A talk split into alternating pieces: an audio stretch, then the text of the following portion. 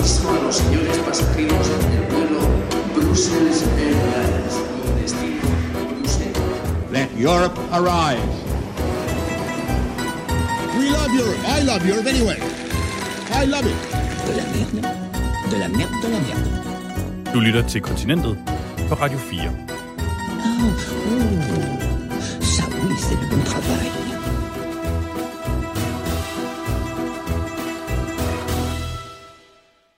Velkommen til Radio 4's Europaprogram Kontinentet.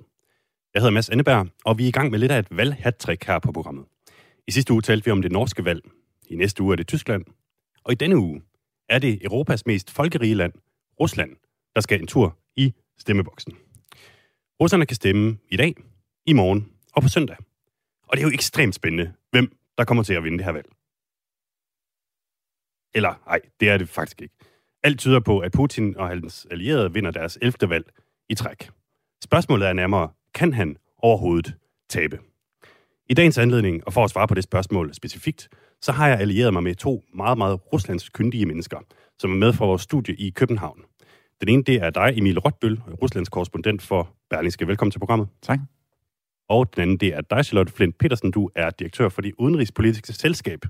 Øh, Det lyder lidt som en, en hemmelig loge, men det er øh, i godsøjne bare en forening, der gerne vil gøre danskerne mere øh, interesseret i udenrigspolitik. Velkommen til dig også. Tak. Og lad os måske lige få slået én ting fast her til at begynde med. Øh, er Rusland et demokrati? Altså, jeg vil kalde det et skindemokrati. Der har øh, nogle, øh, øh, nogle procedurer som valg og så videre, som, som minder om demokrati, men øh, der, er jo ikke, der er jo ikke frit valg, så derfor kan vi ikke bare kalde det et demokrati. Charlotte? Og jeg vil sige, nej, det er ikke noget demokrati, øh, men det kalder sig et centraliseret demokrati i dag. Øh, men det er, altså i og med, at du slet ikke inddrager, der er ikke nogen retssikkerhed, der er ikke nogen øh, mindretalsbeskyttelse, og så forfølger du dine øh, politiske opponenter, sender dem i fængsel og andet, og, og forgifter dem. Så det er ikke noget demokrati. Men hypotetisk set, hvis nu tilstrækkeligt mange russere i dag, i morgen og på søndag går ned og stemmer på et andet parti end det, som er allieret med, med Vladimir Putin, mister Putin så kontrollen med parlamentet? Ja eller nej? Ja, altså, du kan godt få valgt nogle øh, andre ind, end dem Putin vil, øh, hypotetisk set. Det er jo det er derfor, der også er en lille bitte smule spænding om, øh, om valget. Så, øh, så på den måde, så er der en, en lille åbning, fordi de insisterer på det her med at kalde sig demokrati. Og man kan sige, hvis valget var frit, vidderligt frit, jamen så ville Putin formentlig tabe, eller ikke Putin, men øh, Forenet Rusland, som er hans parti, formentlig tabe valget. I det her program, der skal vi blandt andet forbi en russer, der, på, øh, der prøver at forhindre stemmesnyd lige her i Aarhus, hvor jeg står. Vi skal høre, hvordan 3F er blandet ind i det russiske valg. Vi ringer også til en russisk oppositionspolitiker, som vi tidligere har haft med her i programmet, og som i mellemtiden har været nødt til at flygte en tur til Kiev. Øhm, og lige om lidt skal vi høre et, øh, et, et, et helt andet indslag, men jeg tror også, der er lige en ting, som vi skal understrege godt og grundigt her, øh, før vi for alvor kommer i gang. Øhm, fordi valget her er jo til det russiske parlament, Dumaen hedder den. Øhm, og det er altså ikke Vladimir Putin som sådan, der, der er på valg. Han er jo præsident i Rusland og, og vælges separat. Øhm, Charlotte Petersen, bare lige kort, hvilken magt har øh, parlamentet, altså Dumaen? Jamen formelt set er det jo den lovgivende magt, ligesom det danske parlament. Og tidligere har de også øh, haft en vis magt og, og vedtaget lovgivning. Øh, men i dag, der er det det, vi kalder et gummistempel parlament, Så de de gummistempler den lovgivning, som de bliver præsenteret for. Øh, nogle gange starter de sådan en slags fake debatter, som ligesom advarer om, øh, om nye tiltag, der vil komme øh, fremover. Men, men grundlæggende øh, er det jo er det ikke et parlament i den forstand, som vi... Eller det er et parlament, men det har ikke nogen... Øh, det, det skal bare stemple den lovgivning, der kommer ind. Så med andre ord, altså så længe øh, det, det er kontrolleret af, af den nuværende regering og Vladimir Putin, så har den stort set ikke nogen magt. Вы слушаете «Континент» на Радио 4. Du lytter til Kontinentet på Radio 4. Nu skal vi til et indslag, som vi har valgt at kalde Autokrater kan også tabe valg. For selvom vi er vant til, at sådan nogle typer som Vladimir Putin og Alexander Lukashenko i Hviderusland altid vinder valget, ja, så sker det rent faktisk er til, at autokrater, autokrater får sig en lang næse i et demokratisk valg. Lyt bare med her. My name is Jonas Schmid, and I'm a doctoral research fellow at the University of Oslo, the Political Science Department. Jonas her, han har videt sit professionelle liv til at undersøge et meget specifikt fænomen. Autokrater og diktatorer, som taber et valg. Altså, ganske enkelt ikke får stemmer nok. So we have quite a few of those examples. Um, for example, the case in Zambia, where Edgar Lungu, the not that long-term incumbent, was finally beat by his uh, challenger Hakainde Hichilema, um, where you had then a quite peaceful transfer of power, or what it looks like at least. Or a few years back, you had the um, electoral defeat of Yahya Jammeh in um, in Gambia, or the Gambia. De seneste to eksempler stammer fra Afrika. I august fik den zambianske autokrat Lungu kun opbakning for 38 procent af vælgerne. Og i 2016 tabte stærkmanden Jamay valget i Gambia med 20.000 stemmer. Han havde ellers vundet fire valg i træk, men før eller siden så går det galt. Roughly every 10th election that the autocracy holds is lost by the incumbent. And this doesn't mean that the dictatorship ends or that the incumbent just accepts defeat. Very often they just find, find some very weird way of uh, forcing the winning opposition into a coalition or just annul the election or just come up with some, something completely different. Hver tiende valg tabes altså autokraten, stærkmand, diktatoren eller hvad man nu skal kalde det. Men selvom oppositionen vinder, så kan det stadig gå galt. Som eksempel giver Jonas Schmidt Venezuela. Her tabte Nicolás Maduros socialister i 2015 parlamentsvalget. Men i stedet for at acceptere nederlaget, så oprettede Maduro bare et nyt parlament, hvor han selv havde flertallet. Udslaget af et tabt valg er altså ikke altid et nyt styre. It, differs strongly whether you're losing a parliamentary election or whether you're losing a presidential election. So if you have a, lose a presidential election, then of those elections that are lost, roughly two thirds lead to regime breakdown. And if you're looking at legislative elections, um, then about one third of the defeats in legislative elections lead to a regime breakdown. Her skal man holde tungen lige i munden. Autokrater taber altså i gennemsnit hver tiende valg. Hvis det tabte valg er et præsidentvalg, så vil to ud af tre nederlag føre til et nyt regime. Men til et parlamentsvalg derimod, er det kun et ud af tre nederlag, som rent faktisk fører til et nyt regime. Med andre ord, chancen for et nyt regime efter dagens valg i Rusland er statistisk set 3,3 procent. Det er jo ikke meget. Uh, what conditions uh, needs to be in place? Så jeg spørger Jonas Schmidt, hvilke faktorer, som øger chancen for et nederlag. Der er tre, viser det sig. The, the main factors that seem to be the most important ones are to have a unified opposition, so that the the, uni- the, the opposition parties put up joint candidates and don't run against each other, which is usually a strategy that regimes uh, like to employ to split the opposition. So For det første skal oppositionen stå samlet imod regimet. Ellers risikerer stemmerne at blive spildt, og det er noget, autokrater elsker. And then also this opposition, of course, needs to be somewhat popular within the population, so they, they need actually be able to mobilize support. Det er selvfølgelig også vigtigt, at den nu samlede opposition stabler en god gammeldags valgkamp på benene, så de tilbyder vælgerne et interessant alternativ. Den anden faktor, som kan bidrage til autokratens valgnederlag, er splid i den styrende elite. Let's say there's there's a succession crisis. The the former president steps down, and then there's two competitors who want to to grab power afterwards, and they can't agree. That is also something that can lead to um, yeah to to electoral defeats quite easily because then also Og så er der den tredje faktor. You should have security forces that are at least not too much reliant on the current regime winning the election and staying in power. Because if you have security forces that will not accept an electoral defeat, um, then it's unlikely that any kind of democratization is going to happen afterwards. Sikkerhedsapparatet må ikke være for afhængig af autokraten, for så vil de ikke acceptere et valgnederlag. Og så er der kun et spørgsmål tilbage. Do you see any of these uh, conditions in place in Russia for a surprise victory for, for the opposition? No. Вы слушаете «Континент» на Радио 4. Ja, det var min kollega Jeppe Husted, som har ringet til demokratiforsker Jonas Schmidt for at få en, øh, hvad skal man sige, matematisk indfaldsvinkel på det her russiske valg. Og hans konklusion er øh, tydeligvis, at Putin ikke har noget at frygte ved netop det her russiske valg, som finder sted lige nu. Emil Rotbøl og Charlotte Flint Petersen, altså vores Ruslands panel her i programmet, er I enige? Ja, øh, der, vi har jo tidligere, øh, tidligere set det her med, at der, der kunne, de kunne måske blive udfordret i enkelte områder, men samlet set så er folk enige om, at, de, at Forenet Rusland ikke bare får flertal øh, i parlamentet, men måske endda absolut flertal, altså to tredjedel af stemmerne.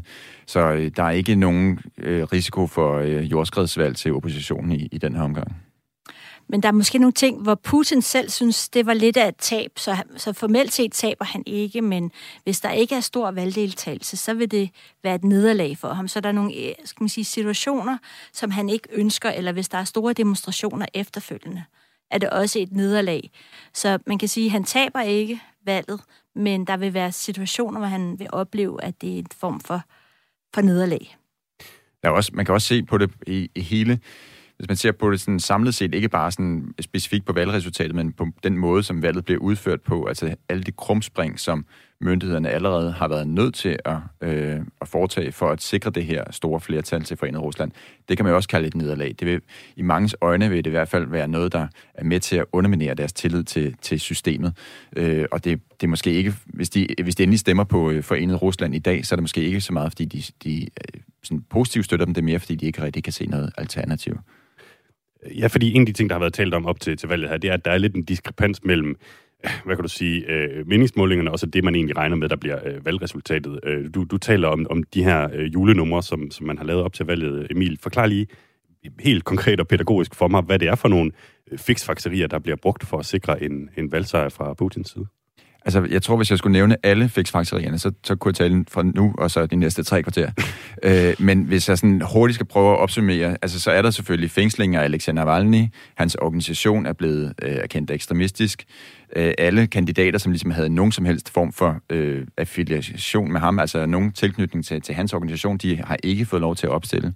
Men der er også mange øh, kandidater fra den opposition, som plejer at få lov til at stille op, altså fra kommunisterne øh, og så videre, som ikke har fået lov til at stille op den her gang. Så der er simpelthen en indskrænkning af, af selve feltet af, hvem, hvem får lov til at stille op. Øh, dernæst kommer så øh, medierne, øh, som jo øh, i høj grad er statsstyret, men der har også været slået ekstra ned på dem det sidste års tid. Der er mange, der er blevet lukket, der er andre, der er blevet øh, stemplet som fremmede agenter, øh, hvilket øh, pålægger dem alle mulige øh, øh procedurer og, og svinger dem sådan i knæ økonomisk. Øh, og så har vi så øh, de mere konkrete julenumre, øh, som er øh, sådan noget med at øh, øh opstille, øh, opstille øh, sådan nogle øh, dobbeltgængerkandidater, som, som minder meget om, om øh, de, hvad skal man sige, de oppositionskandidater, som stiller op, ikke? Sådan for ligesom at, at, at prøve at tiltrække stemmer fra dem. Ikke? Der var, øh, det, mest, det mest absurde, det var øh, en, øh, en fyr, øh, Boris Wisniewski fra St. Petersborg, øh, hvor der, der er to andre, som stiller op med det samme navn. Øh, og ikke, ikke alene det, de har også på, på billedet, der har de, øh, der er de simpelthen den ene har tillagt sig skæg, og den anden har barberet sig sådan lidt mere skaldet, sådan, så de kommer til at ligne ham rent fysisk også, ikke? så det kan være svært at, øh, for, for folk, der ikke sådan er helt skarpe på, hvordan Boris her ser ud, øh, og kende forskel på, hvem er den, hvem er den ægte Boris, som, øh, hvis man gerne vil stemme på ham. Ja, jeg, jeg kan anbefale alle at gå ind og kigge, øh, finde det her billede af de tre Boris øh, Vishnevskier, øh, som, som simpelthen bare ligner hinanden, og som skal ligesom prøve at skabe lidt forvirring om, hvordan man egentlig stemmer på, på den her oppositionspolitiker, der hedder Boris Wisniewski. Øhm, Charlotte Flint Petersen, jeg tænker på, altså nu hører vi rigtig, rigtig mange øh, forskellige taktikker, der bliver brugt øh, op til valget og, og så videre. I, I din optik, er der så også decideret snyd med, med, med stemmerne på, på valgdagen, eller er det kun de der sådan, øh, indledende manøvrer? Jamen altså noget, man i hvert fald har set fra tidligere, det er, at man laver sådan det, der hedder en karusel. Altså man sender studerende rundt, de får betaling for at stemme ved forskellige øh, valgsteder for eksempel. Øhm, der er formentlig lige, lige nu, der ved vi simpelthen heller ikke noget om, hvordan det foregår, fordi OSCE, som når normalt monitorerer valget, har ikke fået lov til at sende deres folk i tide, og derfor har de aflyst deres valgmonitorering af, af Rusland. Så det er bare seks kandidater fra øh, Europarådet, der kommer og monitorerer det her kæmpestore land. Og så den organisation, som normalt har været sådan valgorganisation, den er blevet erklæret for en fremmed agent. Så, så vi ved reelt set ikke, hvordan øh, svindlen kommer til at foregå, om der kommer til at foregå svindel. Men det er i hvert fald, altså fra tidligere ved vi, at der er foregået svindel, og øh, så derfor ville det være mærkeligt, hvis det ikke foregår. Og nu, og nu er der langt større mulighed, fordi det valget strækker sig over tre dage. Vi har et nyt elektronisk valgsystem, så der er masser af muligheder for svindel, hvis det ikke er sådan, altså hvis det ikke bliver sådan, som, som øh, man vil have, styret gerne vil have, øh, stemmerne falder. Ja, og hvis jeg må supplere her, altså det her med OSCE, det er jo helt vildt. Altså de har været til stede ved hver eneste valg øh, siden 1993. Altså det er jo det er sådan skældsættende, ikke? Det er jo sådan en, en organisation, som, som prøver at holde sig relativt god fod med alle, ikke? og her der, der trækker de simpelthen af stikket og siger, det kan vi ikke være med til. Vi kan ikke, de havde fået lov til at sende øh, sådan et meget begrænset antal øh, i sidste øjeblik, og sådan, og hvor de bare siger, det kan vi ikke, vi kan ikke lægge navn til det her. Altså det, det, det synes jeg er et rigtig godt symbol på, hvad det er, vi, vi er vidne til i øh, den her weekend. Ja, og Rusland medlem af OSCE. Øh, de er simpelthen en medlemsstat i det, og OSCE var ligesom den organisation, som blev etableret efter Sovjetunionens sammenbrud, hvor man ligesom siger, at nu strækker vi, nu har vi fred fra USA til Uralbjergene. Øh, så det er en, en, sådan en, en, en vigtig organisation i hele det regionale øh, samarbejde, vi har. Så det er ret vildt, at de ikke har fået lov til at sende kandidater, at de ligesom bliver modarbejdet af, af styret. Må jeg lige høre dig til, Charlotte, du nævnte, at, øh, at det her valg foregår over tre dage, og at det giver mulighed for mere snyd. Hvordan det? Jamen det vil sige, at man kan for eksempel, når, når, sted, når, når valgstederne er lukket, så kan man gå ind og se, hvordan står det egentlig til? Øh, har vi opnået det antal stemmer, vi gerne vil have øh, til forenet Rusland? Øh, og hvis ikke, så kan man for, formentlig manipulere med det, eller øh, altså det, hvem har adgang til det system? Det er vel, vel sagtens øh, kun Øh, altså det er vel sagtens systemet eller styret, der kan det, så, så det, det, det skulle ikke være så svært. Og, og det foregår jo også online, ikke? Altså, der er, og der er der også mange, der siger, at det, det blev i praksis umuligt at monitorere online, om der, om der foregår et eller andet snyd der, ikke? Ja, fordi i alle andre lande i verden, der vil man jo tænke, at vi tør ikke lave det online, fordi vi er bange for russiske hacker, men, men det er de måske ikke så bange for i Rusland. Jo, de taler meget om, om udlandsk indflydelse, men øh, det er jo så på, øh, på en lidt anden måde. Øhm, jeg, jeg skal bare lige, øh, øh, lad os lige slå en ting fast her, fordi altså, jeg, jeg var inde og, og kigge bare lige kort på den øh, sidste OSCE-rapport, altså fra valget i 2016, hvor de fik lov til at, at være til stede. Og det er sådan noget med, at de har så fundet øh, tre øh, eksempler på, øh, hvad skal man sige, at stemmeboksen bliver, bliver fyldt med uautoriserede stemmer, og så to eksempler på de der valgkaruseller, som du også talte om, øh, Charlotte Flynn Petersen. Det, det er vel trods alt ikke noget, der, der giver anledning til, at vi kan sige, at der på, på, på stor skala øh, snydes med, med, med stemmerne i Rusland. Øhm, nej, men der bliver i hvert fald snydt med det, og der er i hvert fald nogen, der har fået besked på, hvordan valget skal falde ud. Og det, her, det, det kan godt være, at det er en decentral øh, måde at gøre det på. Altså, at det kan godt være, at der ikke har været en direkte sådan en, en ordre om, at I skal, altså, forenet Rusland skal vinde, men, men der er i hvert fald nogen nede øh, på lokalt niveau, der fortolker det sådan.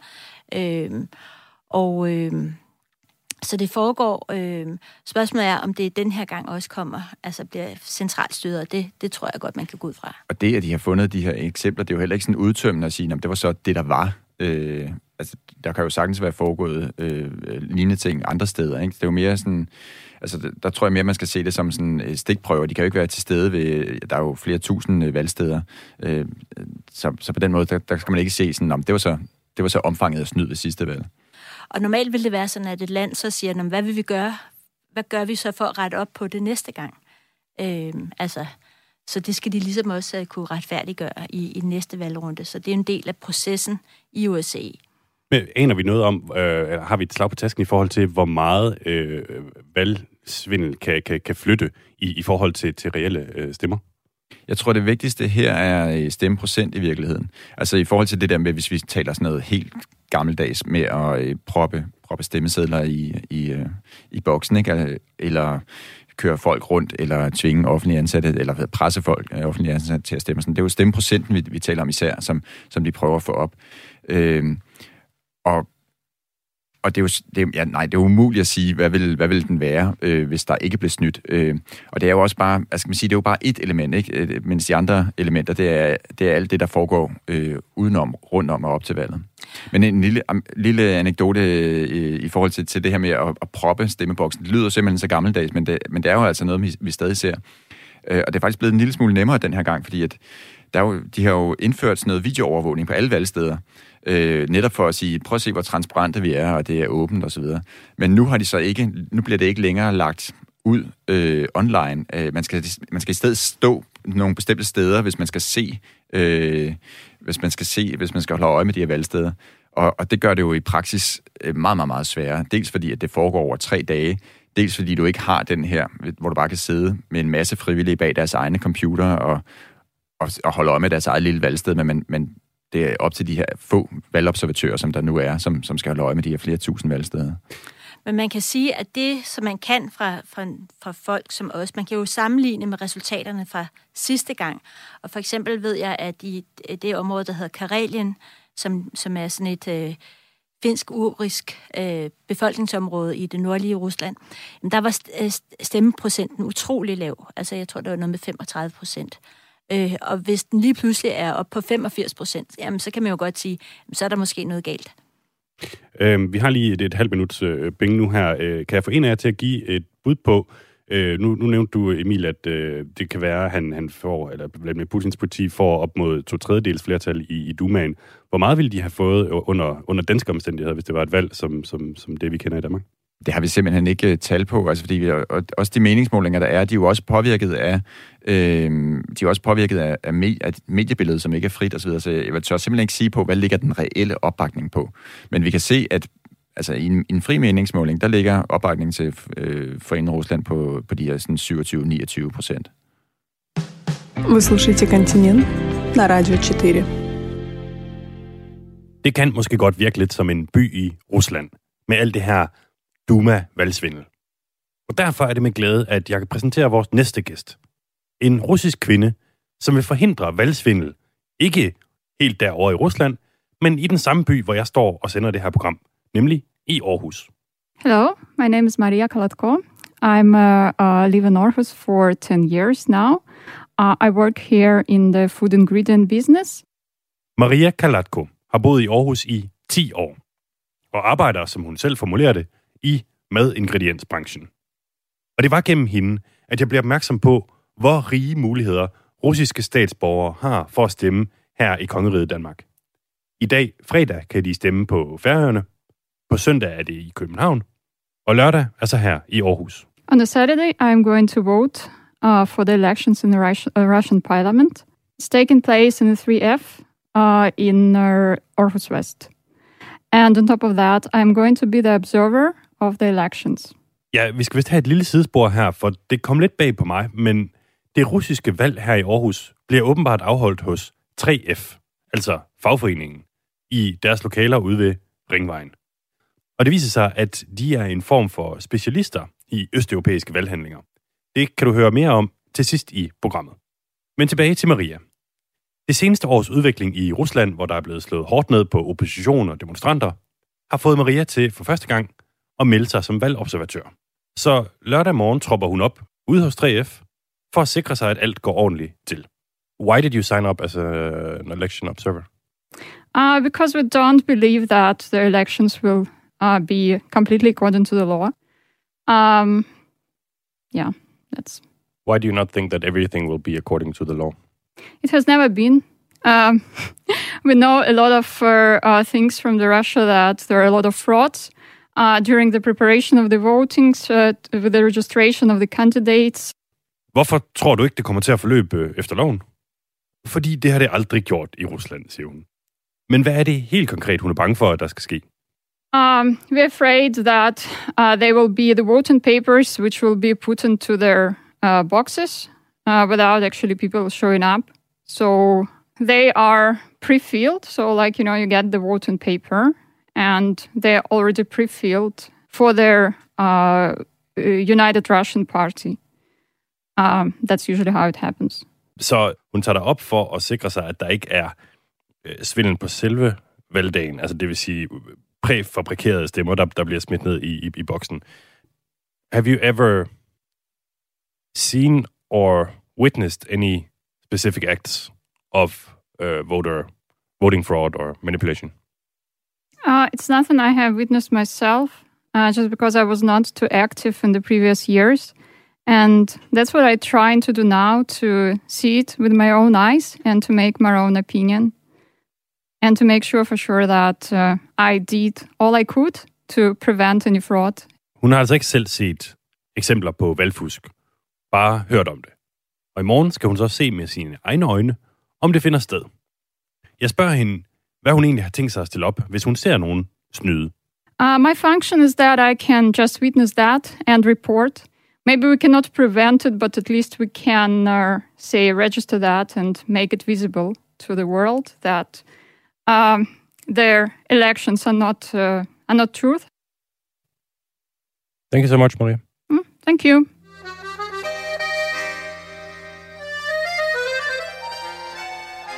Det var altså Maria Kalatko, som oprindeligt er fra den by i Rusland, der hedder Krasnodar, men som nu bor og arbejder i Aarhus. Nu er der fire minutters nyheder, og der er mere kontinentet på den anden side af dem. Вы слушаете «Континент» на Радио 4. Du lytter til Kontinentet på Radio 4. Dagens program handler om Rusland, som lige nu, as we speak, er i gang med et parlamentsvalg. Vi har faktisk fået en sms. Øhm, det er Søren Hansen fra Svendborg, der har skrevet ind på 1424, øh, og skrevet, Rusland er sgu da ikke en del af Europa, med venlig hilsen. Og der kan man sige, i hvert fald hvis du skal spille bedre hvis på et eller andet tidspunkt, så er Rusland, øh, hvad skal man sige, geografisk set en, en del af Europa. Og, øh, og alt derudover må man jo så øh, diskutere. Øh, men russerne er, øh, hvad skal man sige, øh, godt funderet på det øh, europæiske kontinent, og de er i gang med et parlamentsvalg, som løber fra fredag til søndag. Og jeg skal da ærligt indrømme, at der er ikke så meget spænding om resultatet. Til gengæld, så er det et valg, der siger meget om, hvor Rusland står henne, og ikke mindst, hvor stærkt Vladimir Putin står i magtens centrum. Efter et år, hvor hans rival, Alexei Navalny, er løbet med mange af de store overskrifter. Direkte fra vores studie i København har jeg Emil Rotbøl, Ruslands korrespondent for Berlingske, og Charlotte Flint Petersen, direktør i Udenrigspolitisk Selskab. Igen tak, fordi at I vil være med, I to. Ja, selv tak. Ja, selv tak. Vi øh, skal tale om den del af russisk politik, der ikke er Vladimir Putin og hans allierede. Øh, oppositionen, så at sige. Groft sagt, så findes der jo to slags opposition i Rusland. Dem, der får lov til at stille op, og dem, der ikke gør. Og hvis vi starter med dem, der har fået lov til at stille op til det valg, der, der altså finder sted lige nu, så er der 13 partier på stemmesedlen. Charlotte, hvordan vil du karakterisere de partier og, og kandidater fra oppositionen, som russerne kan stemme på som alternativ til, til Putins parti? Der er først og fremmest et parti, som ligesom er måske i virkeligheden den største konkurrent øh, til Forenet Rusland, som er det kommunistiske parti, som er det gamle kommunistiske parti, og som faktisk har en, en relativt god øh, opbakning. 16 procent øh, står de til, hvis man spørger øh, meningsmålingerne. Og det er, der, der er mange gode grunde til, at, at de står godt, men blandt andet tror jeg, at der har været sådan permanens i det politiske lederskab. Men, men grundlæggende bare er, er de stadigvæk et systemets parti. Øh, og så er der så et andet parti, der hedder Jablaka, som måske er det re, altså et reelt oppositionsparti også, men som er et liberalt parti, som har haft virkelig svært ved at, at få ja, få opbakning, fordi øh, på grund af 90'ernes øh, sådan, øh, røverkapitalisme, og man har i det, meget i høj grad ligesom set, at den her Jablaka er nogen, der går ind for en meget fri, fri markedsøkonomi. Og øh, alle de her partier har jo øh, hver især øh, deres valgprogrammer. Øh, for eksempel, nu nævnte du Kommunistpartiet, øh, som har som mærkesag, at de vil give øh, 2.000 kroner om måneden til russiske børnefamilier, og i øvrigt have, have statsmonopol på, på vodka og tobak. Øh, der er et andet parti, der hedder LDPR, som vil have mindsteløn og gratis fertilitetsbehandling. Øh, er der reelt sådan en politisk debat om, hvad de forskellige partier vil, og, og så vælgerne så ligesom kan stemme ud fra det, ligesom vi i Danmark jo går op i minimumsnummeringer og klimapolitik og, og stemmer ud fra det?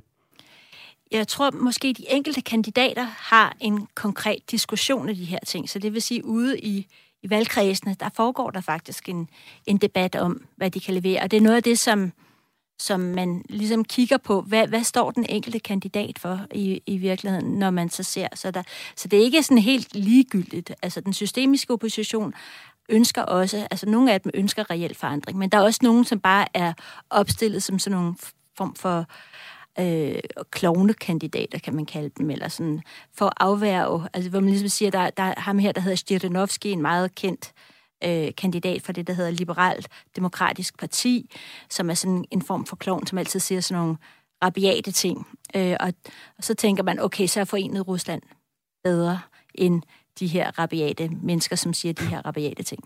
Det var ham, øh, nu vi, vi talte sammen øh, inden programmet, øh, Charlotte. Jeg tror, kan det passe, det var ham, som du sagde, havde sagt på et tidspunkt, at, øh, hvad var det, det var? Ja, altså der var en, der, det er en, der forsøger at gøre ham, øh, skal man sige, øh, gøre ham kunsten efter, Shirdenovsky efter. Det er en, der hedder Alexei Shirovjov, øh, som er leder af partiet Fæderland. Og han, øh, post, altså, han sagde i sådan en, en, en tv-debat, ja, man skal jo passe på, hvad der sker, med, med, hvis man under øh, vestlig indflydelse, og man kan bare kigge på Danmark, der har man de her dyre bordeller, øh, og hvis, øh, hvis, hvis det går som at med vestlig indflydelse og Danmark, jamen så øh, kan man have sex med en skildpadde. Øh, og og det, det er jo sådan fuldstændig ude af, af altså både langt fra fakta, men, men også vildt, at man i en sådan en, en seriøs CV-debat overhovedet kan finde på at sige sådan noget. Okay. Øhm, sex med skildpadder. Bare lige for at jeg er sikker på, at jeg forstår dig, Charlotte, så, så det du øh, groft sagt siger her, det er altså, at, at der er nogen, som, som bliver stillet op, eller som får lov til at stille op, øh, for egentlig at, at få forenet Rusland og Putins parti til at fremstå mere normale, eller hvad? Ja, som, som det stabile, det, det gode, det konservative, kan man sige, øh, i forhold til det rabiate og ekstreme. Вы слушаете «Континент» на Радио 4. Så det er altså den del af oppositionen, der, der er at finde på stemmesedlen. Øhm, hvis vi vender os mod den del af oppositionen, som ikke har fået lov til at stille op til, til valget i år, øhm, hvor mange drejer det sig om? Bare sådan et, et slag på tasken, Emil Rotbøl? Altså, hvor mange der ikke har fået lov til at stille om? Ja. Øh, det er rigtig mange. Jeg, jeg, jeg har ikke et tal på, hvor mange der præcis har fået, fået afvist. Øh, men det, det er, ja, det, det er rigtig mange. Der er, grundlæggende kan vi sige, at der, var, ja, der er en enkelt øh, sådan, uafhængig kandidat, der har fået lov til at stille op i Moskva, og det er sådan lidt en historie, bare sådan, hvordan delen har hun, øh, for, hvordan er hun kommet igennem nåleøjet til at øh, få indsamlet alle de stemmer, der skal til, og så rent faktisk få lov til at, øh, øh at bruge dem, altså at de ikke er blevet underkendt for, at øh, de ikke var gode nok eller et eller andet. Øh, så det, jeg, jeg synes, det er meget sigende, at, øh, at vi snakker om hende, der fik lov til at stille op sådan uden for de etablerede partier, mere end vi snakker om øh, alle dem, som, som ikke gjorde. Altså det virker helt mistænkeligt, at, at, ja, at det der er, jamen, der er nemlig der er alle mulige konspirationer om, at hun i virkeligheden også er rigtig gode venner med borgmesteren, eller sådan noget den stil, ikke? Okay. Uh, en af dem, som i hvert fald ikke er at finde på stemmesedlen i dag, det er jo Alexander Navalny. Uh, vi har nævnt ham lige en enkelt gang i programmet.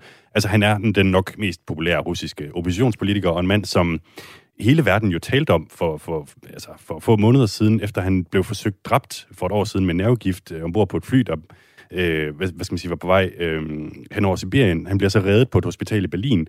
Alligevel tager han så tilbage til Rusland, hvor han bliver fængslet, og nu sidder han så i fængsel i, i Sibirien. Altså en helt vanvittig historie, som vi jo alle sammen har hørt.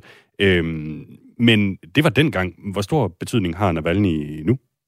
Altså jeg vil sige, at han har jo ret stor symbolsbetydning. Øh, han kan jo ikke Øh, der, der er folk, der er sådan læser, der revser mig, når jeg kalder ham oppositionsleder, fordi han kan jo af gode årsager ikke lede noget som helst fra fængslet. Men han er jo stadig øh, sådan et symbol på øh, en, der kan faktisk der kan det her med at samle oppositionen, som vi også hørte øh, tidligere i programmet, som Altså det er jo det, han har været dygtig til de sidste 10 år, at sige, at nu går vi alle sammen mod øh, forenet Rusland. Så er det lige meget, om I er øh, kommunister, eller om I er højre rabiate, eller øh, om I er sådan superliberale. Øh, målet må være at få brudt, brudt det her magtmonopol. Øh, og den, hvad skal man sige, den, det budskab, det, det kører han jo videre på fra fængslet, det kører hans hold videre på øh, fra udlandet, hvor de er jo flygtet til rigtig mange. Øh, så på den måde har han jo stadig en, en symbolsk betydning som sådan en, en der, der, der kan samle oppositionen.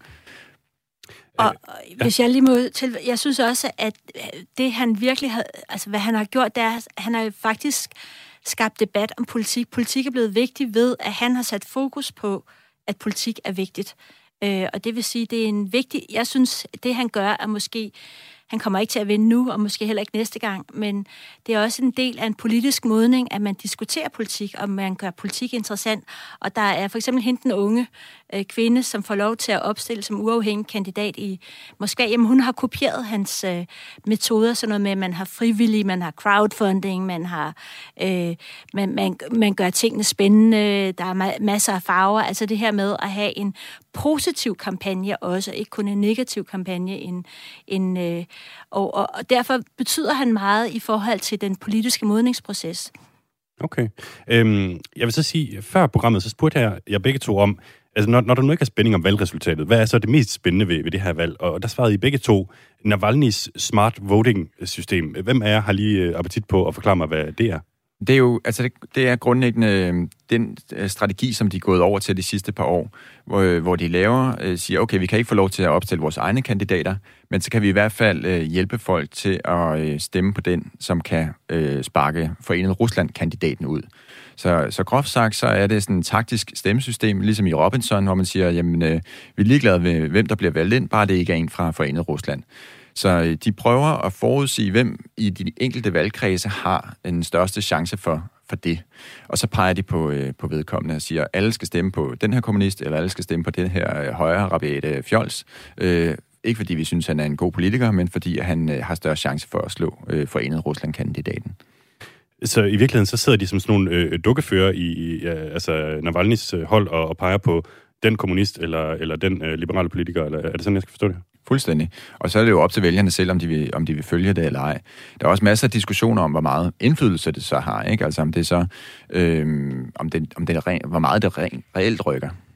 Du siger, at det har, haft, øh, at det har fundet sted i en årrække. Har det haft effekt før? Vi har set det i, i nogle regionalvalg, at det faktisk har... Øh, øh, dem, som de har peget på, har haft øh, øh, succes. Det er jo svært at sige, øh, når man prøver at pege på en vinder, så er det svært at sige, om vedkommende havde vundet alligevel. Men man mener i hvert fald, at det har været med til at, øh, at udfordre øh, Forenet Ruslands øh, flertal i, i nogle af de her regionale parlamenter og byråd rundt omkring. Øh, bare lige helt kort, hvordan reagerede Forenet Rusland på det? Øh, jamen, vi kan jo se, hvordan de har reageret i år. Øh, der har de virkelig taget det seriøst. Øh, der er det jo, der er jo altså dels er alle Navalny's øh, sider, øh, de er blevet blokeret, altså der skal du bruge sådan en VPN-adgang for at få adgang til dem i Rusland. Men de har også forsøgt at, at lave alle mulige benspænd for, øh, at folk kan få de her lister at se, altså for at de kan se, hvem skal jeg stemme på i min egen valgkreds. Altså senest her øh, i onsdags, der, øh, der, der udsendte øh, Navalny-holdet, de udsendte den her liste over, hvad man skulle stemme på, på et uh, Google Doc, øh, og det kom åbenbart bag uh, på myndighederne.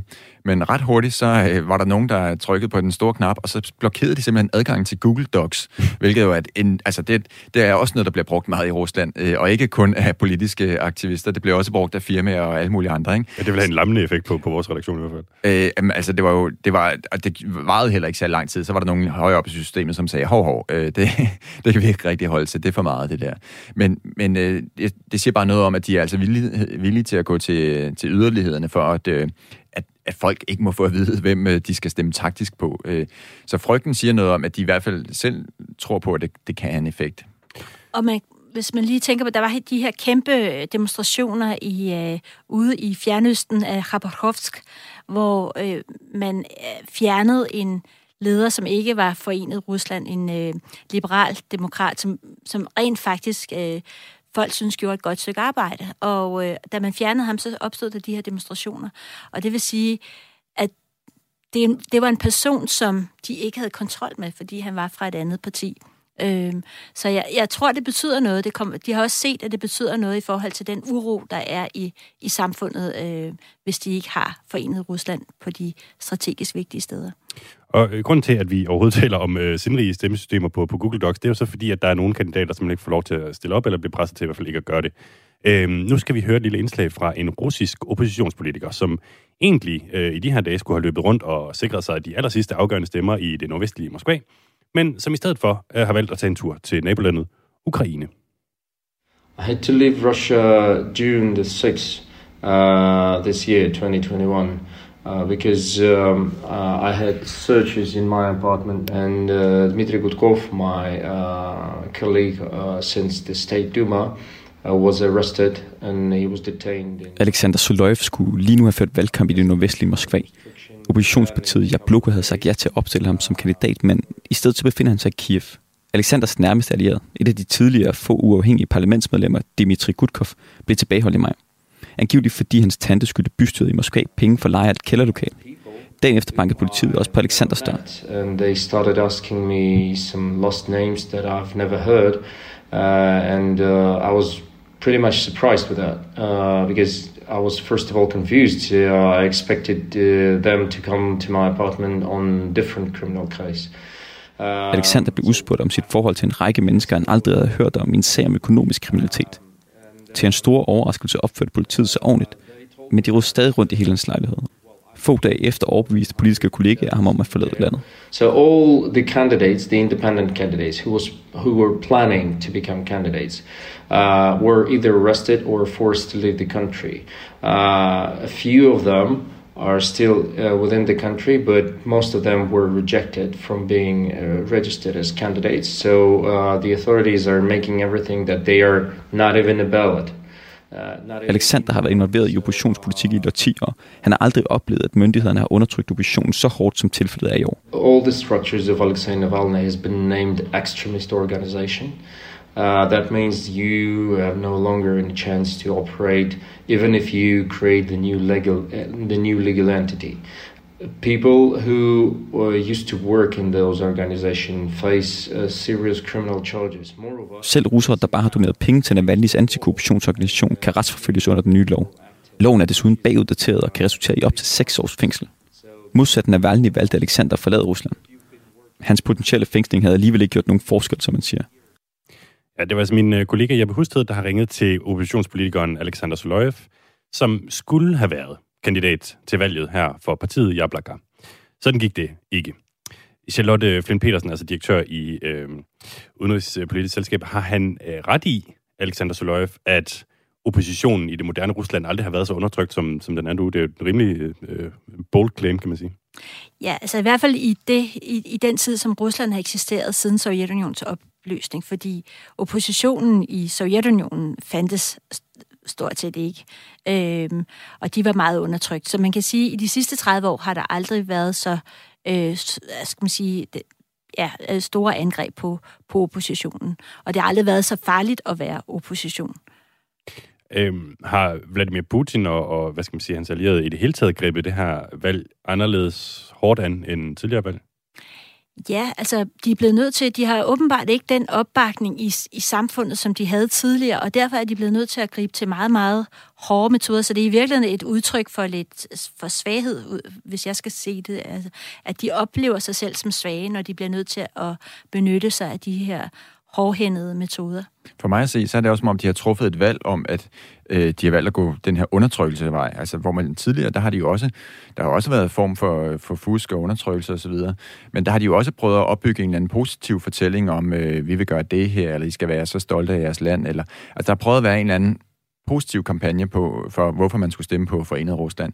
Og den her gang, der virkede det som om, de bare har sat alle pengene på undertrykkelse. Øh, så har Putin givet en lille smule pengegaver, men, men det har men, men det er jo det er rimelig, det, hvad skal man sige, det er 90 procent undertrykkelse og 10 procent positive årsager til, at man skulle stemme på Forenet Rusland. Bare lige for at være helt sikker, Emil Rotbøl, altså Ruslands korrespondent for Berlingske, ser du det også som et udtryk for, at Putin står svagere? Øhm, jeg ved ikke, om man kan sige det, om man, jeg ved, det kan man, altså det er en tolkning. Jeg ved ikke, om jeg, jeg vil sige det på den måde. Jeg vil sige, det er i hvert fald et system, som ikke kan fungere for evigt på den her måde. Det er fordi, Problemet med bare at, at køre fuld undertrykkelse, altså årsagen til, at, de, at Putin jo ikke bare har gjort det hele tiden, det er, at det har en pris. Øh, og prisen er, at du, du fjerner fra samfundet, du fjerner folks øh, tiltro til myndighederne, øh, til at de, at de arbejder for folket, og de gør det bedste. Øh, du kommer også til at lave flere fejl af, af samme årsag, hvis du ikke har den her kontakt til folket, hvis du ikke er i dialog med folket om øh, øh, prisen på fødevarer, eller hvad ved jeg, der ikke fungerer i lokalsamfundet. Hvis du, hvis du står øh, øh, bag borgmuren og bare diktere, hvordan det skal være, og bare sørge for at skyde alle dem ned, som, som kunne finde på at, at rejse en kritisk stemme, så mister du jo kontakten til de problemer, som folk møder ude i, i samfundet. Så det skaber jo en, en utilfredshed, og det skaber en, øh, en usikker situation, som måske kan give sig udslag i, øh, i et eller andet på et tidspunkt. Men, men men, jeg vil, øh, altså, jeg, men samtidig tøver jeg med at sige, at Putin er svag, fordi det her kan jo godt blive, det kan godt køre ind til 2036 uden problemer. Øh, det kan også være, at det ikke kan, men øh, det er ikke, øh, der er ikke noget givet i det, synes jeg. Jeg skulle sige, at hvis man kigger på menings, eller hvad hedder sådan nogle øh, meningsmålinger for, hvor høj approval rating øh, Vladimir Putin har, Øh, så den, den seneste, hvad skal man sige, den uafhængige måling, der er lavet på det, øh, kunne jeg se, ligger, der ligger han stadig på 61 procent, altså af folk, som er, er tilfredse med ham. Det, det, er jo, det er jo forrygende. Øh, hvorfor kan vi ikke tolke det som, at Putin stadig står stærkt, og derfor bare kan slippe afsted med, med hvad som helst?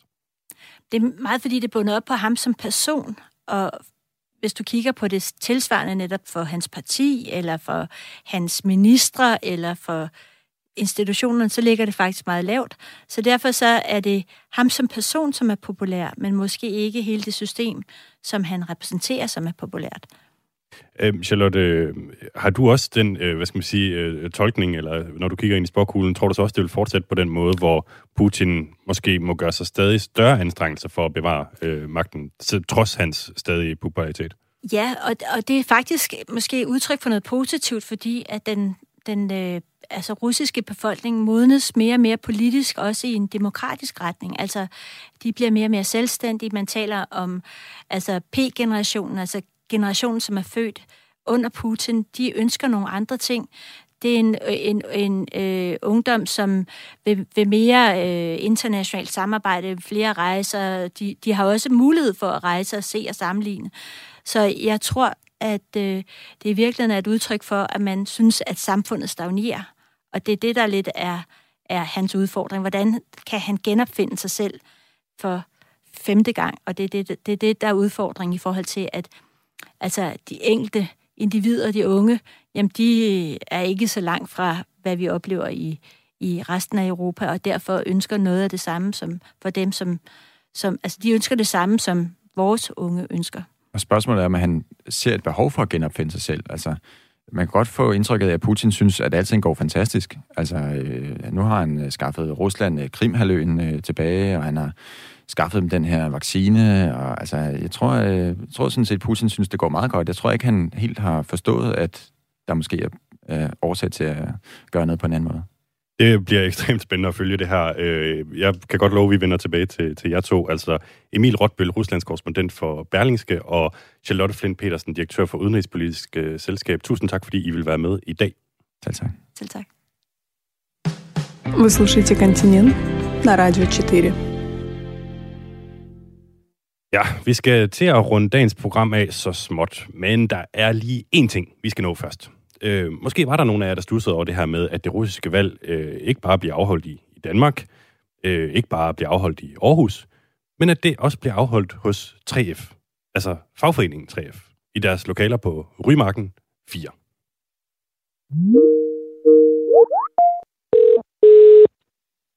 Velkommen til 3F Aarhus Rymarken. Vent venligst.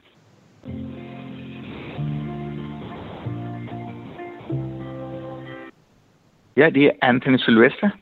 Ja, hej Anthony. Det er Mads Anneberg fra Radio 4. Lang historie kort. Jeg ringede til 3F for at høre, hvorfor de afholder russiske valg.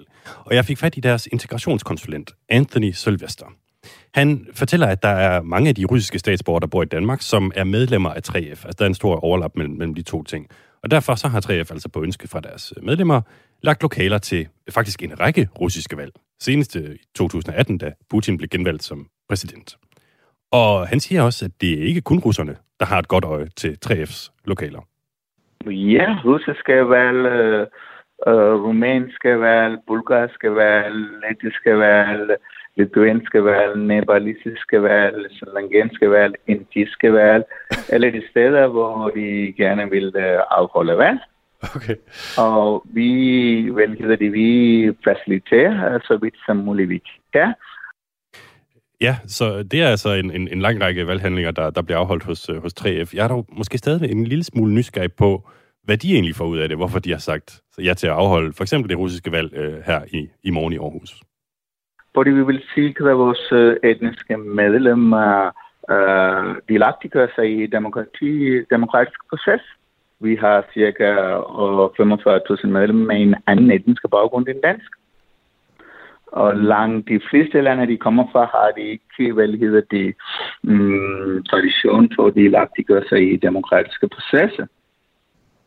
Og vi vil lære dem at øh, benytte sig af deres demokratiske rettigheder, uden at være bange for øh, repressalier. Mm, okay. Hvor meget kan man lære om demokratiet ved at stemme til lige præcis de russiske valg? Først og fremmest, uh, de der stemmer ikke også. Og er vi enige om det? De er russerne, der stemmer, og ikke os. Altså herboende med russiske baggrund. Mm-hmm. Og de er i deres spæde stadie i demokratiet, ikke ligesom de danske. Først og fremmest, de skal lære det første ved demokratiet er, at man vælger delagtigt gøre sig ytre sin mening. Mm. At man tør gøre det. At man siger, at demokratiet handler ikke om, at man har, man har lov til at stemme. Demokratiet handler om, at man skal stemme. Demokratiet er en pligt. Altså, hvis man ikke delagtigt gør sig, så kan man ikke få demokrati.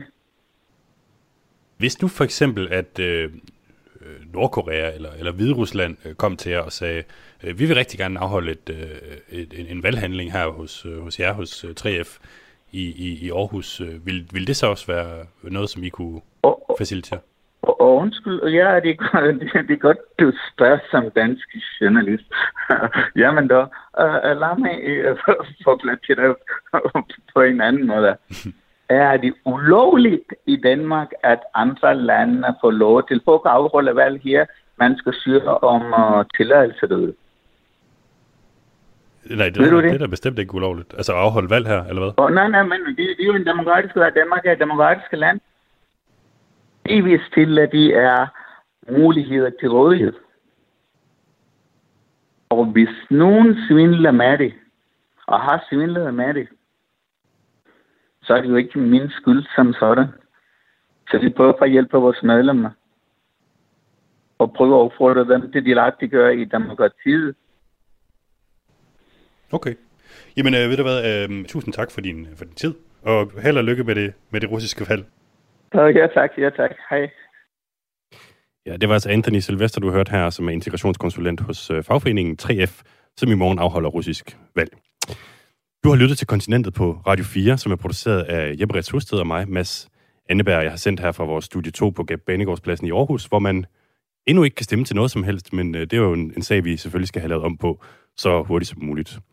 Mange tak, fordi at øh, du har lyttet med, og rigtig god weekend.